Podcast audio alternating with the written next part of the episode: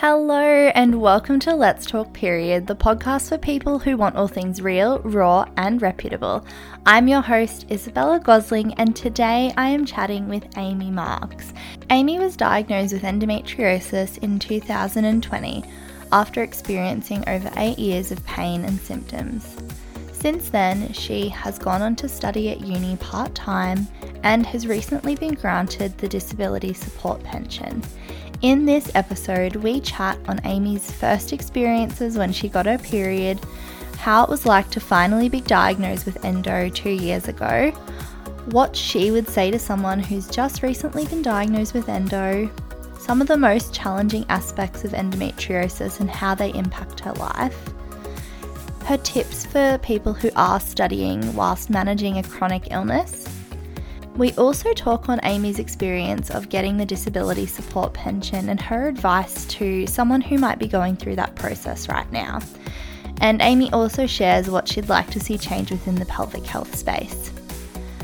At the tail end of this episode, I also give a bit of a rundown on the disability support pension as well as all of the different aspects of it because it is something that is very confusing and overwhelming for a lot of people in the chronic illness space, and they might not necessarily think they could be eligible for it. So, I just give a bit of an all round info drop on all the different aspects of the disability support pension, different income and assets tests, medical evidence, and all of that good stuff, and sort of first steps of where to go and what to do if you think you could be eligible for that. So, if you hang around at the end of the episode chatting with Amy, uh, we dive right into that and I give you a bit of a rundown.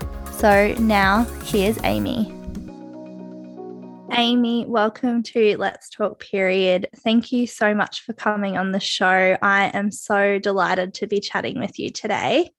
Thanks for having me. I'm not sure if you're a listener, but one of the first questions I love to ask everybody when they come onto the pod is all about nourishing their body. So, can you share with the listeners what you've done to nourish your body today? Um, I do like to keep an intentional rest day during the week. So, that was today. Um, yeah, so I've gone out for breakfast with a friend and we had a smoothie bowl. So, yeah, just keeping quiet today, which has been nice. Oh, that is such a good idea and so helpful because I know when you have a chronic illness, it is so energy draining and mm-hmm. just having that day set aside. And I know people have weekends traditionally and things like that, but sometimes two days just is not enough rest time. Yeah, definitely. The next thing I love to talk all about as well is all about our toolkit. And when we have a chronic illness or not, there are so many items, people, strategies, and things that can help us to manage our health. Is there something that you'd recommend that the listeners add to their toolkits to help manage their health? Um, I think, yeah, having a good support team is really helpful, and just having someone that you can go to when you are having those bad days. Um, like I'm lucky that I still live at home, so having my mum has been really helpful um, just having someone aware, I guess, where you were at in the day is something that I've really valued. Yeah, definitely. And just someone to touch base with and check in with and see how you're going and mm. be able to vent to when needed. Yeah, exactly. Uh, and yeah, those people are just so important. And I know when you are facing life with a chronic illness, it can be quite difficult when you are navigating friendships or relationships or things like that. So, knowing that you do have that strong support system in place is just all that more important. Mm, yeah. Mm. I would love to switch gears now and chat about all things period related. Um, I would love to talk all about your experiences at school or when you were learning about periods growing up. Um, was this something that was openly spoken about, or what was your experience like with this? Yeah, um, I live at home with my mum, so I think just having her in the house, we've been quite open about all of those types of things. Um, we didn't learn too much at school. I think that kind of created a little bit of a stigma around it, especially um, being quite young when I got my period. I felt a bit isolated, I guess. Um, like I remember when I first got it, I burst into tears because it was just terrifying. Um, but yeah, I think the relationship I have with my mum has been really helpful in that I've always been able to ask her questions about it all. Um, and yeah, I guess growing up, I'm more confident to share about my period and ask questions and stuff like that. So, mm. yeah. Yeah. Oh, and you said you got your period quite young. So, how old were you exactly? Um, I was 11. I remember it was two weeks before my 12th birthday. So, yeah, I was really hoping to be 12, but she came early. So, oh. oh, that's okay. They're so unpredictable. So, that's it. And on that, you were diagnosed with endometriosis just last year after having suffered with symptoms for eight years and all the pain that goes along with that as well. Can you share a bit about your endo journey with us? Were you experiencing pain and symptoms from the onset of when you were 11 or just for those eight years, or talk to us about that time?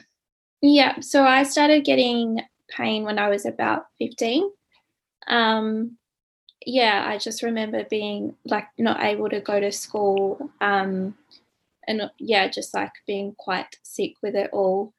Um, yeah, so a couple of years after I started getting my period, um, and I kind of thought it was normal to be in the amount of pain I was, so I didn't really do a lot for a while. I think I was about um, 17 before I decided to go to the doctors.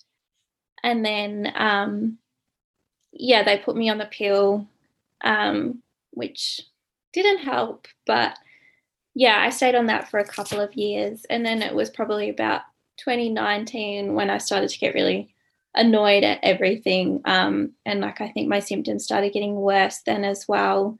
I was just more aware that, like, I don't think this is normal, um, what I'm going through. So, yeah, I spoke to a few different doctors, got on more pills, like, um, and then yeah, last year was when I was finally able to see a um, pelvic floor physio who was who put me up with my um, gynecologist, um, and that was kind of a bit more of a gave me a bit more answers um, and support, which has been really helpful. So yeah, it's been a little bit of a lengthy journey, but yeah.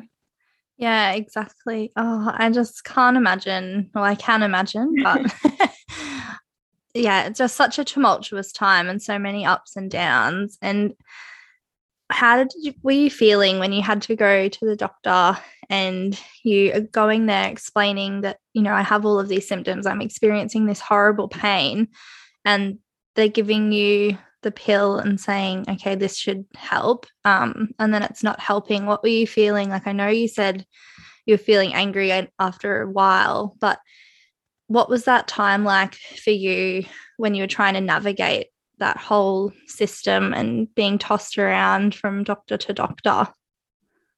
It's definitely frustrating and confusing. Um, like I definitely felt like I wasn't really being listened to throughout it all um, yeah, or taken seriously, I guess. Like it's hard to tell someone when I'm sitting normally, like I'm actually in a lot of pain right now because it's hard to tell that. Um, so I found that really difficult as well.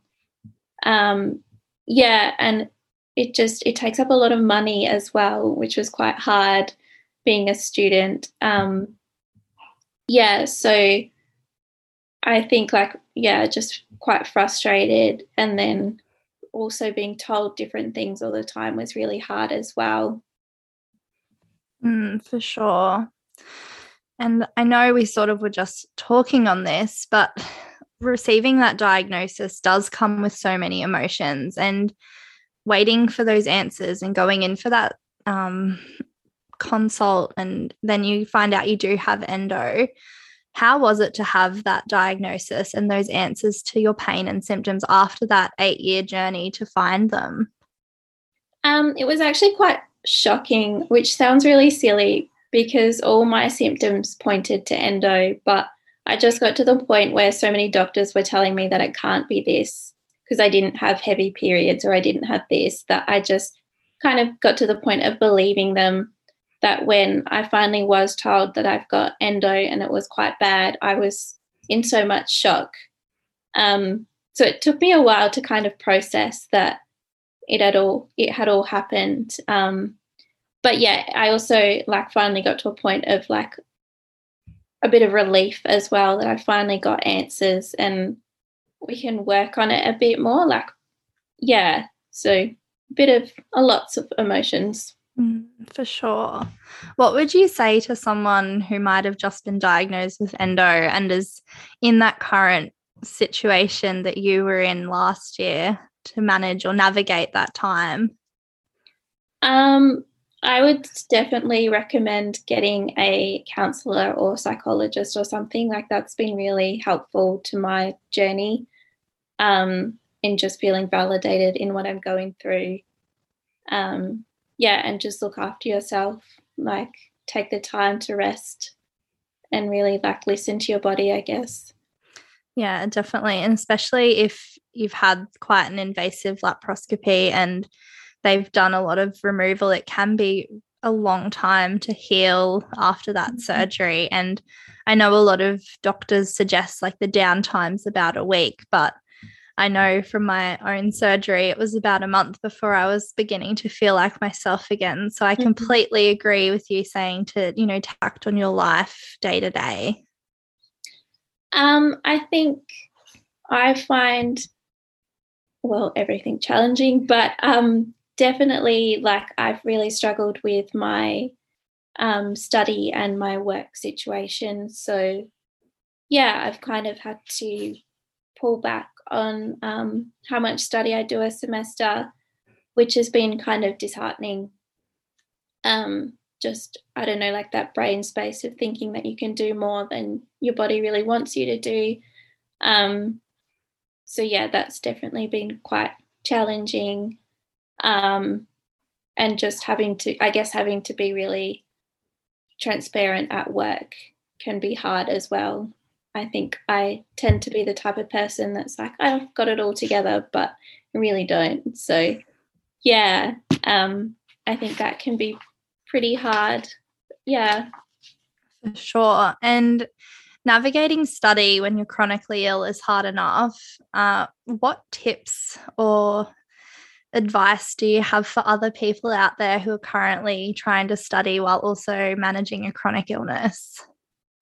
Um, I think, yeah, definitely like do what you can. Um, like I tried to do four subjects because it's kind of what you're supposed to do, I guess, and that didn't work for me. And it's not the end of the world that my degree is going to take longer to get through. Um, yeah, and work like do as much as of work you can in those times where you are feeling good like make the most of that. Yeah. For sure. And have you been able to access anything at your uni with regards to support or anything like that? Um not really. Like yeah i'm not sure what's out there for me yeah. But, yeah is that something that you wish would be more transparent and more readily available for people who are living with chronic illnesses? Yes, definitely. Yeah. I can only imagine um, and trying to navigate that system side of things as well and trying to find the support that is available can be incredibly difficult because it's not always made um, glaringly obvious as to who to go to and where to seek help. So, yeah. Mm. Now, I know that you were successful in obtaining the disability support pension, and I would love to know what this process looked like for you, how you came to realize that this might be something that you're going to actually need, mm-hmm. and sort of what this has been able to do for you and how it's been able to help you.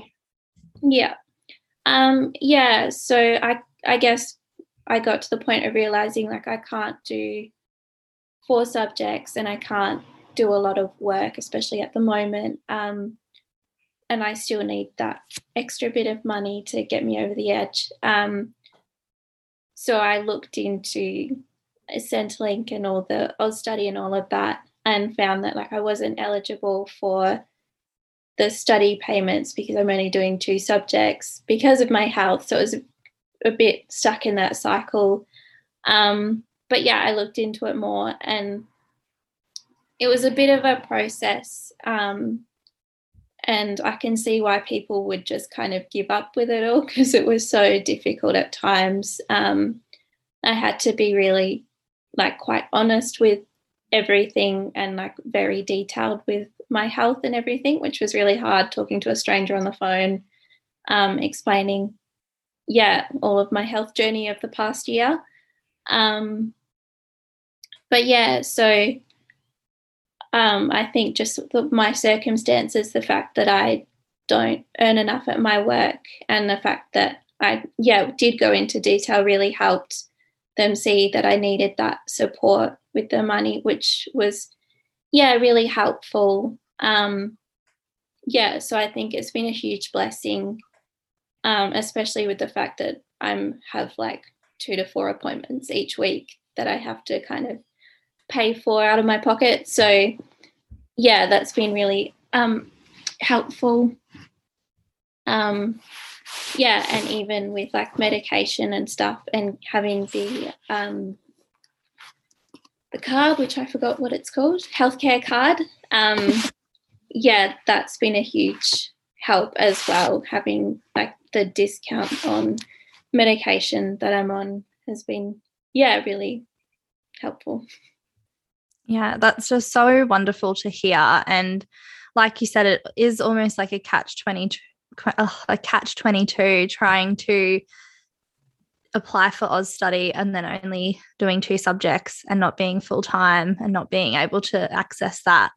Um, but trying to navigate that and then needing to jump through all of those hoops to get the disability support pension and we've heard i've heard so many times of people going oh well it's too hard or people won't listen and things like mm-hmm. that so i'm so thankful that you were able to successfully receive that and mm. be able to have that help available to you yeah me too like i definitely feel really fortunate because i know that it's difficult for other people and yeah like i really feel for people that can't get it because it's been a huge blessing what would you say to someone who's currently in the process of trying to navigate and trying to decipher all of that paperwork and go through that DSP process? Um, I think just like keep pushing through. Like it took me nine months to get it. So, yeah, it's not going to be a quick process.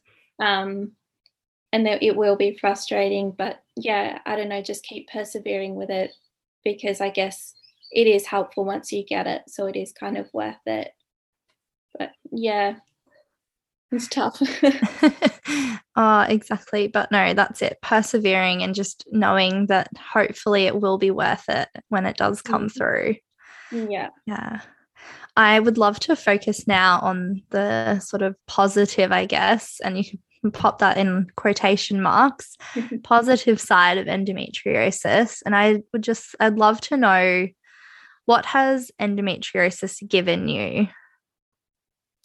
Um, I think a lot of like understanding of myself and what's going on inside of my body has actually been really positive.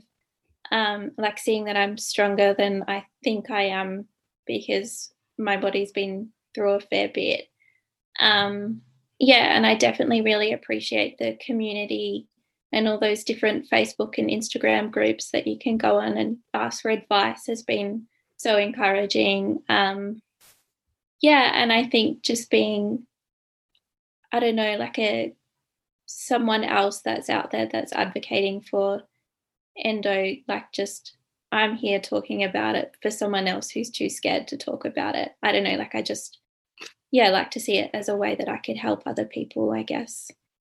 Yeah, and that's just so amazing in itself. And even if you can just help one person through sharing your story and your experience, and it's all worth it.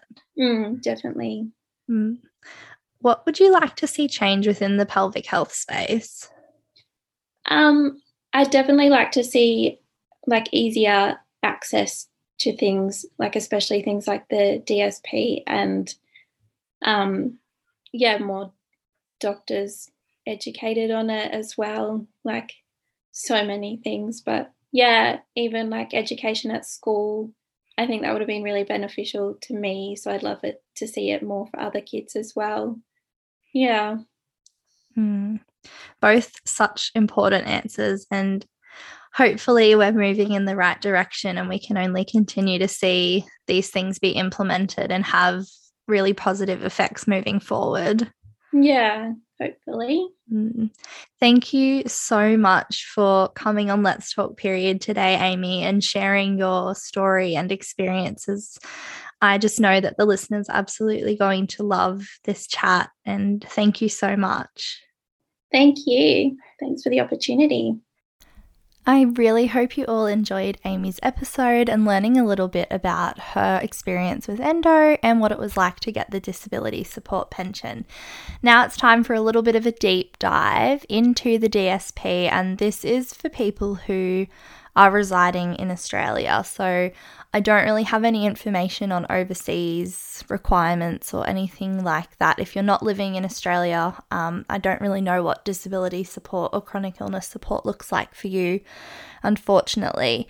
So, for the disability support pension uh, within Australia, generally according to the Services Australia website or the Centrelink website, uh, you need to be an Australian citizen or hold a permanent resident visa. So there are exceptions to these rules, and they do detail that on the website. So if you are um, not currently a permanent resident or not an Australian citizen, do still go on there and have a look and check because you could still be eligible. They do have different um, rules and conditions for different uh, exemptions, I guess, for the, the rules. So after that, there is then the income and assets test that comes into play as well. So there's income rules. So for people who are single, uh, they're allowed to earn up to $180 a fortnight. And they won't have any reduction seen on an income um, on a disability pension. However, if you earn over that $180 a fortnight, it will reduce by 50 cents for each dollar earned over that $180. So that's if you're single. Um, if you're in a couple living together situation, that amount increases to incomes up to $320 a fortnight. So your pension would stay the same, uh, and then it will reduce 50 cents for each dollar earned over that $320 a fortnight. Uh, and then if you are under 21, those rules are different again, so it's very confusing. So that amount reduces to 40 cents on the dollar. So your amount would reduce 40 cents on each dollar earned. Then there's also cutoff points as well. So there's different situations where if you're earning over a certain amount for that fortnight, you won't receive any income from your disability support pension if you're approved for that fortnight. So if you're 21 and older, um, and single, if you're earning over $2,115 for that fortnight, you wouldn't receive any disability support that fortnight if you were approved. There's lots of different um, rules and situations in the table on the website as well. So if you're a couple, you earn um, $3,237 uh, combined. Um, you won't receive anything for that point um, for that fortnight. But there's lots of different um, age brackets as well. So there's 18 to 20, 16 or 17, 16 to 20 with children or no children, couples with children. So there's lots of different um, makeups of those income cutoff points if you were granted the disability support pension and the cutoff for that. After that, there's then the assets test. And so they're looking for what assets you own, and there's different parameters around that and how much you're allowed to own. And they really detail that on the website as well.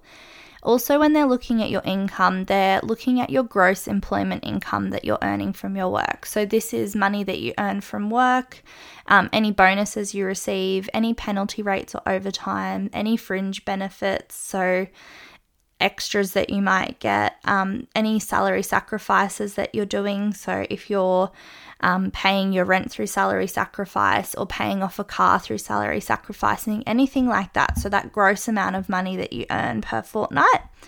Um, and then assets, they're looking for things that you own. So, property, cars, uh, investments, anything like that. Um, and they do detail examples of both of those things. From there, they're then looking at the non medical and medical rules. So, general medical rules are around your condition. So, this is your disability or your chronic illness, and this is that your rules that you need to meet are that your condition will last more than full more than two years. Uh, your condition is fully diagnosed, treated, and stabilized. So that means having evidence from your doctor. So you need to have evidence of past, current, and planned treatment, how your condition impacts your day to day, and the names and contact details of your treating doctors. So, for example, if you do have endo, that would potentially be your specialist obstetrician and gynecologist providing details of your condition. So, example, you might have endo, um, what treatment you've done in the past, what treatment you're currently doing, and what treatments planned for the future, as well as how your endo impacts your day to day. Um, they'll also want to know about when your symptoms started, how often you're experiencing symptoms, how long you've been having symptoms, and then the impacts of your condition, as well as any treatment that you're using, and also if you're using any uh, mobility aids or any assistive technology. And they're also going to want to know when it will improve, so that prognosis. So, does the treating team expect that this condition will get better, or is this pretty much what life will be like for you? Um, just sort of evidence around that. So, they want to know about that. Um, they then will look for if you have an impairment rating of 20 points or more, and that will be done through um, an assessment done with a medical assessor on on the phone or in person, depending on COVID. And then potentially you might need to meet a program of support rules. So there's information on that, um, but you might meet the 20 points or more in one category. Um, but it's across two. It's a bit confusing. So you might meet 10 points in one category, 10 points in another, and you might need to meet that program of support and there's information on whether those rules might apply. You also need to determine whether your condition will stop you from working at least 15 hours per week in the next two years. In addition to that, for evidence wise, they're looking for things like medical history records or reports, specialist medical reports, psychology reports, or IQ testing, any, med- any medical imaging reports, uh, any physical examination reports, any hospital records or outpatient records, any details of operations, any rehab reports or compensation reports, so work cover, or if you've seen a pelvic physio. So, any other um, reports like that. So, if you've seen allied health professionals, so if you're seeing that pelvic physio, they might um, do a report for you. If you're seeing a dietitian, they might do a report for you. If you're seeing an osteopath, they might do a report for you. Any other evidence that you can get. So, from there, you are also looking at your job capacity assessment. And so, they're looking at your, your conditions and then your medical evidence, and then any barriers that you might have to working, and any assistance or rehab that you've had. And if that if you can now work 15 hours per week or more in the next two years, if they were able to give you training, could that help you to work more than 15 hours a week uh, in the next two years? Or if you were able to retrain in another field, could you work more than 15 hours a week in the next two years? And then they're also looking at how many hours you could work with training and support and how much help you might need to stay in work. So that ability is looked at. And then they're also going to from there, do a medical assessment, and this is with a trained assessor, and that will either be on the phone or in person depending on COVID. And so, this is about an hour phone conversation, and they ask you for your identification and they chat through your medical evidence you've provided and anything that you're struggling with, what your ability might be like to maintain work, um, any new medical evidence that you might have not had a chance to submit yet, um, anything that is sort of sticking out for you, impacting your life. And so that's really the chance where you are talking with them about how your condition is impacting your life and what your capacity is like for work and all of that. So, this is after you've submitted uh, documentation. So, you submit um, your claim online, and so that can be done online. And I'll put links to all of the different um, websites and such down below. So, in the show notes, so you can uh, look at that if that's going to be helpful for you.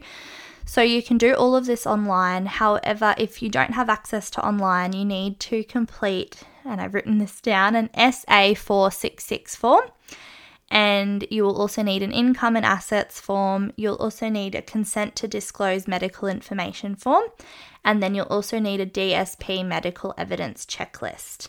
And that's a lot of uh, forms and evidence. So it's a lot of paperwork, and the disability support form, the SA 466, if you're printing that out, it's 32 pages. So it is quite in depth and it's quite detailed. So that's just um, information, and then you need all of your reports to back up what you're saying with all of your medical evidence as well. So from there, um, you do your disability support claim and then you'll get your medical assessment date and they will have that chat with you from there. Um, it really depends on timelines, so it can take a month or it can take nine months, it can take a year. Um, so it can take quite a while. And so from there, um, a decision will be made. And so the medical assessor will do a report on what you've given them. They will look at your impairment rating. So you'll need to meet that 20 points. If you don't meet 20 points, you can't access the DSP. If you are 20 points or over, you can be granted the DSP. So if your decision is made that yes, you will be granted the disability support pension, you'll be granted it from the late from the date that is written in the letter. Or if the DSP is denied, they will give reasons for that decision and then your options. So you can actually ask for the medical assessment that the assessor did and to see what they've written down. Um, and they also, you can also be asking why you don't meet, um, you can also be asking why you don't meet eligibility. And then you can ask that your decision, that their decision is reviewed. Um, you can then submit a new claim as well if that decision comes back as yes, it was correct. And you can submit a new claim with additional evidence to try and support that if that is something you're really needing to access. If you're wondering whether you might be eligible, you can go and do a pre claim, and that can assist you to determine whether you could be eligible. So they're asking you questions um, before starting the huge process of applying for it. So, are you able to work more than 15 hours a week? How long have you had your condition? Is your condition diagnosed uh, and fully diagnosed, treated, and stabilized? So, um, it really gives you sort of an idea of yes, you could be eligible before proceeding. So you don't do all of that work and you're not eligible for the DSP. So it's sort of trying to help you before you go to all that work if that's something you might not be able to get. I hope that this information is helpful. So, thank you so much for listening to this episode of Let's Talk Period with Amy Marks and then the little disability support pension chat at the end. If you want more from Let's Talk Period and want to keep updated with all things that we're up to, you can follow us on Instagram at Let's Talk Period AU. Uh, you can also join the Facebook community and that's just Let's Talk Period community. Um, you can search that, or I've popped the link down below in the show notes. It's a beautiful place with like minded people who have endo, adeno, or PCOS, and it's a place to get support, ask questions, and just hang out with people who get what you're going through. Also, if you did really like this episode, I would love if you could share the show, share a rating or a review if you're listening on Apple, or just rate the show if you're listening on Spotify. You can also follow the show on both Apple and Spotify.